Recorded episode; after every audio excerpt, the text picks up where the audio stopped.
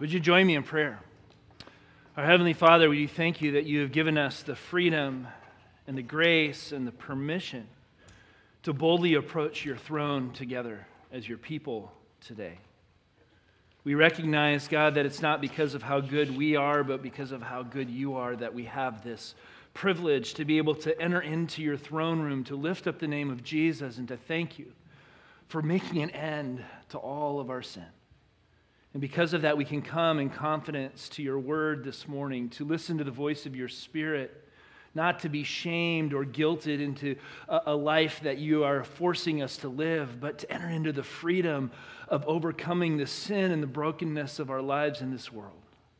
And to see the power of your presence and your spirit putting us back together. So I ask that you would speak to us through your word and through your spirit this morning.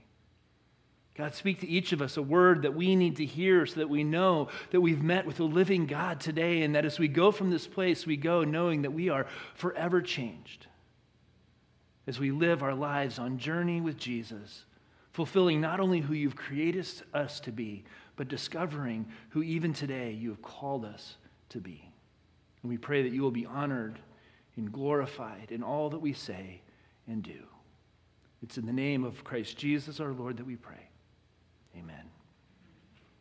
Hey, my name's Kurt. I'm one of the pastors here. I want to add my welcome to you this morning. And wow, Anthony, Kirk, thank you for representing our leadership team, and they are your representatives. So, a huge thank you to all of you. Uh, how humbling is it to be able to receive such a, an, an, honor this morning that uh, you guys are recognizing not only the the challenge that the staff has been through this last year, but uh, all of the ways that uh, God has been able to use us to help get us through this difficult, challenging season, which isn't over yet.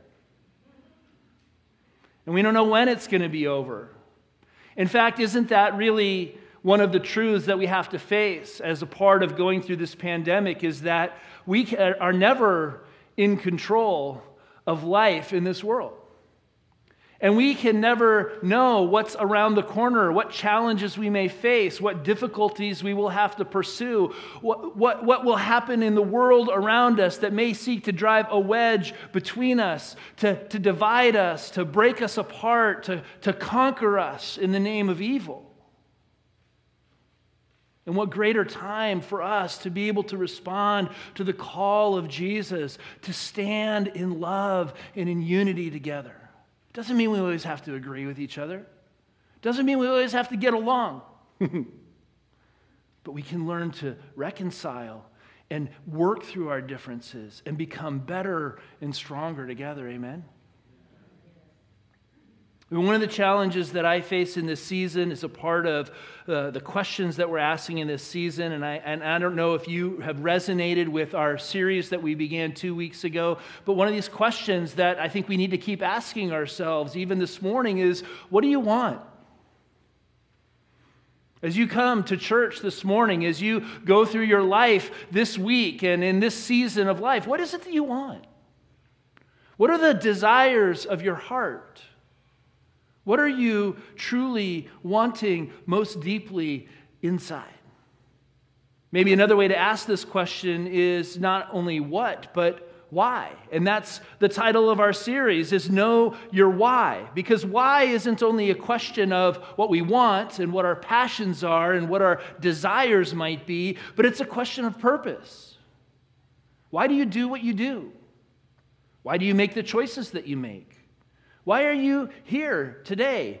Why are your priorities your priorities? The reality is that often what we choose to do with our lives is driven by the deeper question of why. That was the question that Jesus asked his disciples when they first came to him. I was imagining as we were singing the song, Boldly We Approach the Throne. We're coming to the throne of God and we're here to worship. And what if God on his throne turns and says, What do you want? What would your answer be this morning? Pastor Jeff last week took us through uh, the interaction of Jesus with his first disciples, where they came seeking him out, and he asked them that question, and they were like, uh, Where are you staying? right? They didn't know how to answer that question. They weren't really sure what they wanted. And what we learned from Jeff last week is that we can discover our deepest why at the intersection of our passion and God's will for our lives. If you remember the first week when we introduced the series, we looked at Psalm 37 4 that says, Take delight in the Lord, and he will give you the desires of your heart. Now, I want to go a little deeper into that this morning because I think there's really two different ways that we could look at this passage. Right? We could read it as saying, Take delight in the Lord, and he will give you the things that your heart desires which could also be interpreted as that uh, if you take delight in the Lord, He'll give you whatever you want. Is that how we understand God in our relationship? Sometimes I think we do. Sometimes we expect that if we do all the right things and if we have just enough faith and we pray the right prayers and we say all the right words, that, that we're going we're going to call on God's cause and effect plan, that we're going to get God to do whatever we want Him to do. And He's going to give us the desires of our hearts. God, I want a million dollars. Is that what the Bible is saying? See, I think there's another way we could also understand this that might, that might modify our understanding a little bit. And I think for many of us, it comes from walking with Jesus over the long haul and discovering that the intersection of our passions and our desires with God's will helps us to understand where God is at work and how He's calling us forward in our lives. We could say, Take delight in the Lord, and He will give you desires in your heart he will place in you a passion for things that He longs to fulfill in your life. Rather than God will give you whatever you want, we come to understand that God creates desires in us that, that come to, to, to fruition and, and that, that bubble up in us as we go through life seeking what God's will is for us. And that as we discover these passions, they lead us forward in new ways as we're seeking the fulfillment of those desires that God placed in us for that purpose. Another way to think about this is presented by Os Guinness in his book, The Call, which is one of the books I want to recommend to you as part of this series. The subtitle is Finding and Fulfilling the central purpose of your life. It's an older book now, but, but it's robustly intellectual and extremely reader friendly. So I would encourage you, if you're curious about your why and your passion and your calling in life, Os Guinness's book is, is wonderful. And we're going to talk a little bit about some of his introduction in there today. But Guinness says that we, what we discover in Jesus is that our life purpose comes from two sources at once who we were created to be and who we are called to be. Now, you'll notice that the focus of both of those is on us, but the source of both of those is who? Is God.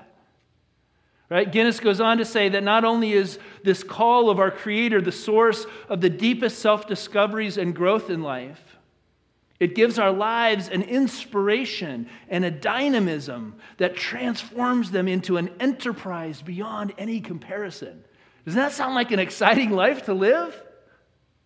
An inspiration and a dynamism that transforms them into an enterprise beyond comparison. What do you want? For your life today? What are you seeking? Do you know your deepest why? You see, when we begin to realize that the source of our passions in Christ is also the same source of the fulfillment of those passions, and they're designed to be that way. We begin to understand that discovering who we are created to be and the fulfillment of who Jesus has called us to be are ultimately discovered only if we're seeking the source of both of those things. It also brings us to a greater understanding, I think, of Jesus' own why. Do you remember Jesus' why? He shared it in Luke 19, verse 10. He said, For the Son of Man came to seek and to save the lost. And Guinness says, when something more than human seeking is needed for seeking to be satisfied, let me say that again. When something more than human seeking is needed in order for seeking to be satisfied, then calling means that seekers themselves are sought. It's pretty poetic, right? Jesus is seeking seekers. According to the Bible, discovering our why then is a process of seeking the one who is seeking us. And this is the pattern that we see in Scripture. Uh, our, our goal today is to, is to help us to, again, think biblically about what does it mean to know your why right? There's all kinds of answers out there in the world about how to know your why and how to fulfill your calling and how to discover life purpose. But we need to understand what the Bible says about knowing our why and our purpose for living so that we can think about these things in practical terms from a biblical perspective. So if we go all the way back to the book of Deuteronomy in chapter 4, we see that the Lord is disciplining the people of Israel and he's telling them they're going to be scattered into exile. And in verse 27, he says, The Lord will scatter you among the peoples, and only a few of you will survive among the nations to which the Lord will drive you. There you will worship man made gods of wood and stone, which cannot see or hear or eat or smell. Ouch, that sounds not fun. But, he says in verse 29, if from there you seek the Lord your God, you will find him if you seek Him with all your heart and with all your soul. When you are in distress and all things have happened to you, then in later days you will return to the Lord your God and obey Him, for the Lord your God is a merciful God. He will not abandon or destroy you or forget the covenant with your ancestors, which He confirmed to them by oath. God is a merciful God. We go through difficult seasons of life, and sometimes the challenges of life are designed to, to wake us up and to draw us back to the God who loves us, who's called us to seek after Him. In Jeremiah 29 13, he says, You will seek me and you will find me when you seek me with your whole heart.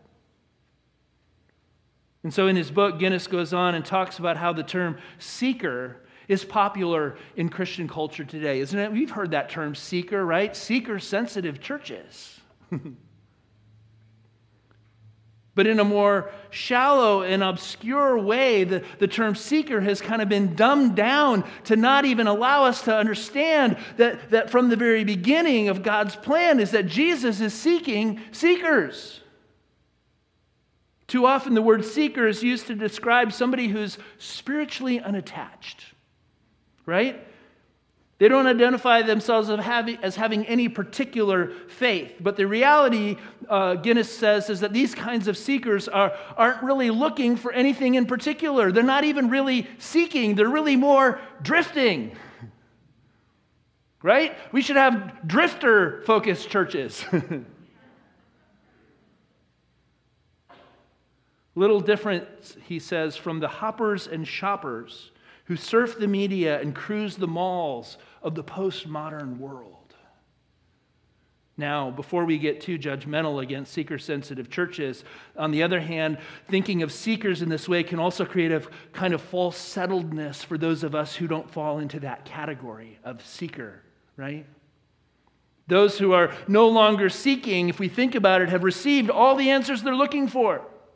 There's nothing else to find, there's nothing else to discover. They've achieved the limit of their discovery and the depth of their experience. They've arrived, and now life really becomes simply about trying to maintain what we've already achieved.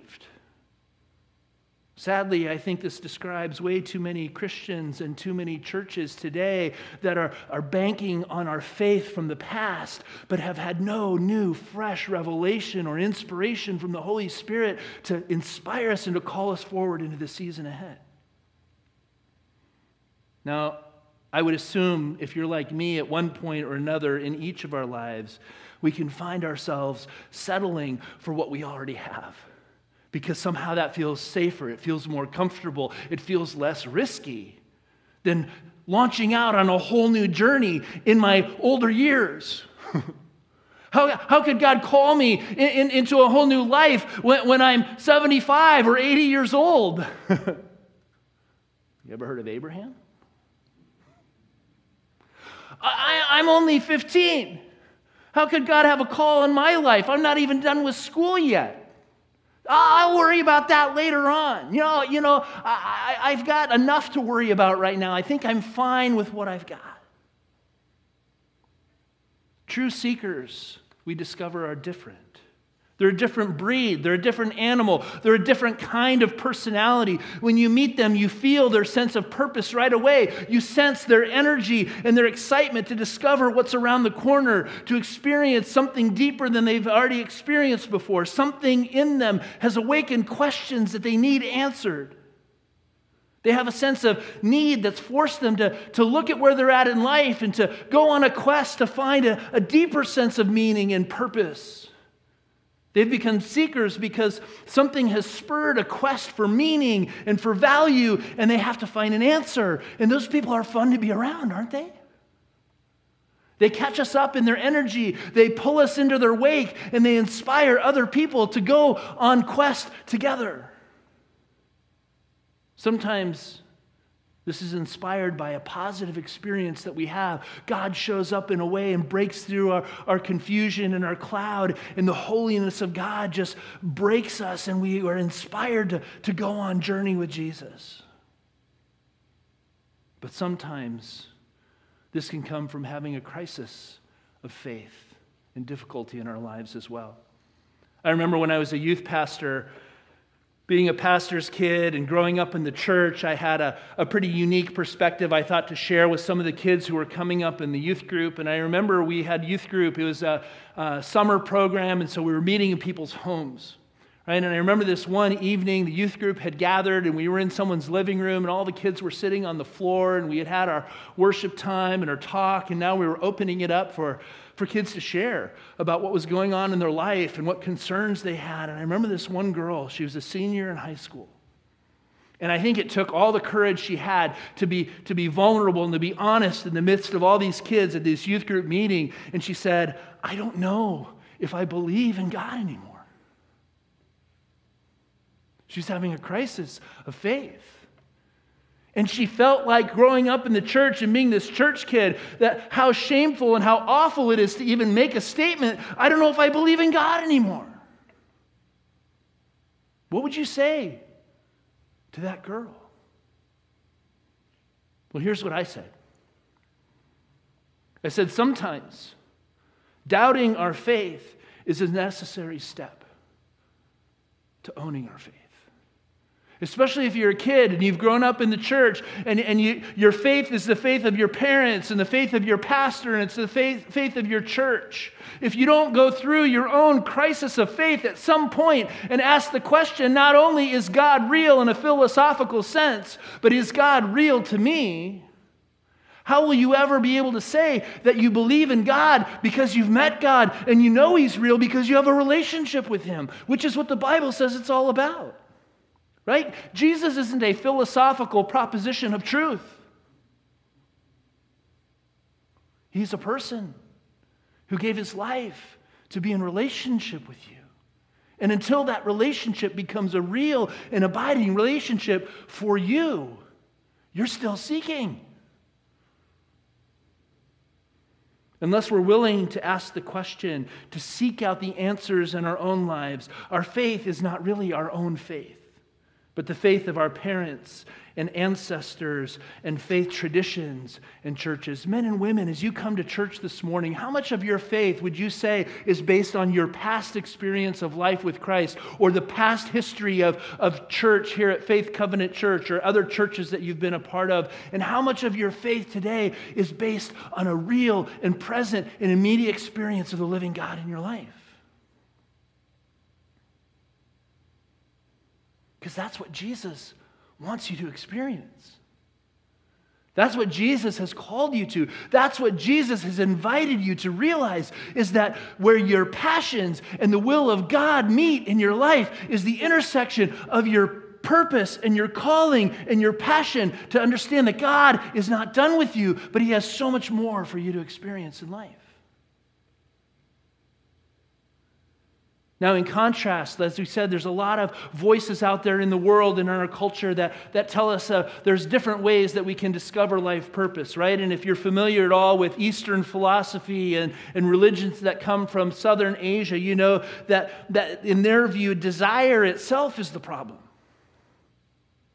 Right? Desire isn't a good thing that can go wrong, it's actually evil itself. Desire keeps us bound to the world of suffering and illusion. And the solution, therefore, is not to fulfill desire, but to stop it altogether, to escape desire, to escape wanting, to escape everything. Finally, transcending life in this world, we enter a state of complete extinguishedness called nirvana, where we truly become nothing.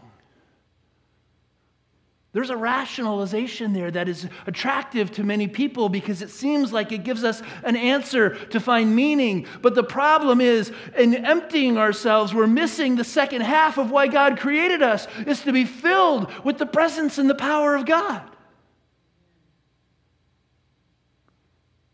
In contrast, the way of agape, the way of unconditional love that Jesus revealed through his sacrificial death and his resurrection on the cross, affirms the importance of love and desire in the human heart. That God created us with passions and desires for a reason. But it also warns us that we have to be careful about what we give our loves to and the passions that we attach ourselves to. That it's not wrong to seek happiness, but we are often wrong in where we think our happiness is to be found. Thus, we can go back and remember the familiar teachings of Jesus. Excuse me. One in Matthew 6, verse 31. He says, Don't worry about, don't worry saying, What shall we eat? Or what shall we drink? Or what shall we wear? For the pagans run after all these things. Your heavenly Father knows that you need them. Instead, die to self and enter nirvana, become one with all things. That's not what Jesus said. No, he says, Seek first his kingdom and his righteousness, and all these things will be given to you as well. Or in Luke 11, verses 9 and following, he says, So I say to you, ask and it will be given to you. Seek and you will find. Knock and the door will be opened to you. For everyone who asks receives, and the one who seeks finds, and the one who knocks, the door will be opened. Which of you fathers, if your son asks for a fish, will give him a snake instead? Or if he asks for an egg, will give him a scorpion? If you then, though you are evil, know how to good, give good gifts to your children, how much more will your Father in heaven give the Holy Spirit to those who seek nirvana? Emptiness. Him. He's the gift, He's the goal. He's the purpose. He's the, the end of life. He's why we were created. He's the, the call that we are to seek fulfillment in our lives. If you're looking for happiness, it's to be found in the source of the one who created you and the one who has called you to experience the very reason why he created you and why his son gave his life to be in relationship with you. Guinness says the very fact that we humans desire is proof that we're creatures, that we are created beings, right? Incomplete in ourselves, we desire whatever we think is beckoning to complete us. You think, remember the Jerry Maguire movie? Oh, you complete me. How sad, right? When we put our trust and our hope in a human romantic relationship and somehow think that that's going to complete us. What tragic relationship breakups happen when we put too much expectation on one another to be the sole source of, of meeting our needs and finding our happiness, when all the while there's a, a true lover of our soul who is the one who says that they can fulfill that purpose, which then allows us to love one another in healthy and appropriate ways. Yet God alone needs nothing outside himself, Guinness says, because he himself is the highest and the only eternally lasting good. So all objects we desire short of God are as finite and incomplete as we ourselves are, and therefore disappointing if we make them the objects of our ultimate desire. What do you want? this morning? What are you seeking in your life? And how's that working out for you? You see, if the chasm between us and our greatest good, the thing that we most desire, the thing that we think is going to bring happiness to us, is to be bridged, it can't be bridged by our own wisdom and our own strength and our own effort. We're just not strong enough. It has to be bridged by the God who is the ultimate good. If we're to desire the highest good, the highest good has to come down and draw us to Himself so that it may become the reality in which we live. And from this perspective, there's no merit then to seeking or finding. It's all about grace that comes as the free gift of unconditional love that was demonstrated in Jesus Christ. The secret of seeking is not our human ascent to God, it's in God's descent to us. We start out searching. We are called and inspired to go on a quest to find meaning and purpose and happiness, but we end up finding out that we are the ones being sought. We think we're looking for something, but we end up finding at the end of the journey someone.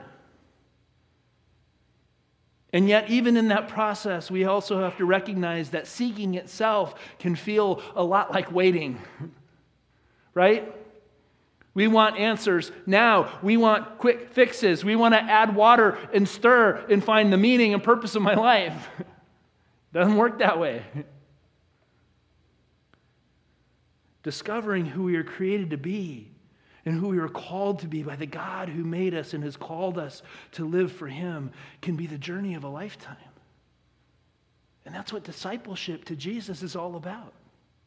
It's the long obedience in the same direction that Eugene Peterson said is a description of the consistent, enduring perseverance of seeking God's will for my life and finding the intersection where my passions that He's created in me match up with the will and purpose of God for my life. There are so many inadequate answers offered today for the reason of our existence, our reason for being, why we were put here on this planet. With so many approaches for the search to purpose, how are we supposed to decide which is the right one? What I'd like to suggest for us this morning as we wrap up that we not only have Jesus' explicit promise to you and to me that seekers will find, but we also have his direct example with his own disciples that show that seekers themselves are actually being sought.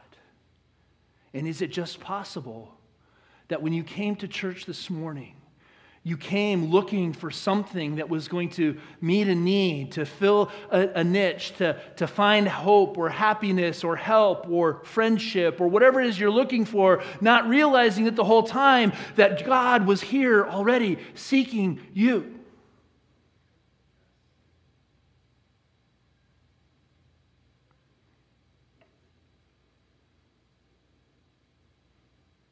Seekers themselves are those, the Bible tells us, that discover and realize that they're being sought.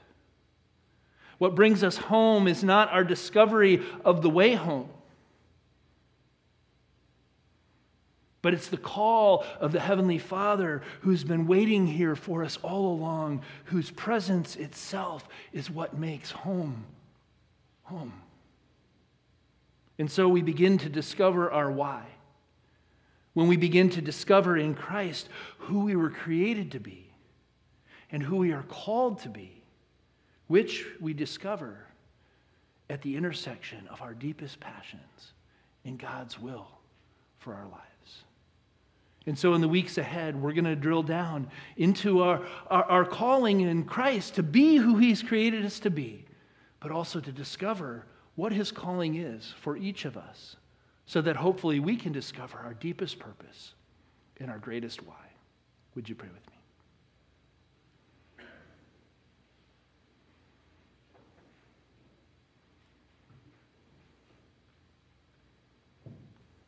God, in the busyness and the hecticness, the craziness, the franticness, the fearfulness, the anxietyness, of life, the weightiness, the brokenness, the painfulness. We recognize this morning that you are here seeking us and calling us to become seekers of you. God, forgive us for the ways that we have settled for the gifts that you've already given us in the past, the, the faith of our, our family and our church that we've relied upon and that we've lived in for all these years and have not allowed ourselves to experience that fresh inspiration and that calling from the presence of your Spirit in the moment today. God, wake us up. Revive us again. Call us into a new future to discover your purpose and your calling out of who you've created us to be, but also the very passions and desires that you've placed in our hearts to find meaning and purpose and value in you. And God, as you reveal to us not only who you've created us to be, but who you have called us to be together as a faith community here at Faith Covenant Church, I pray that you give us the courage and the passion to lean into one another well, to recognize that you've invited us to be on journey together, and that through the presence and the power of your Spirit, together we can lead one another home. And God, we will thank you and we'll praise you for the ways that you continue to seek us, even in our brokenness, in our pain, in our suffering, calling us to be put back together by the one who knows us better than we know ourselves. We thank you for your mercy and your grace, and we ask that you would reveal yourself to us again. It's in the name of Jesus that we pray. Amen.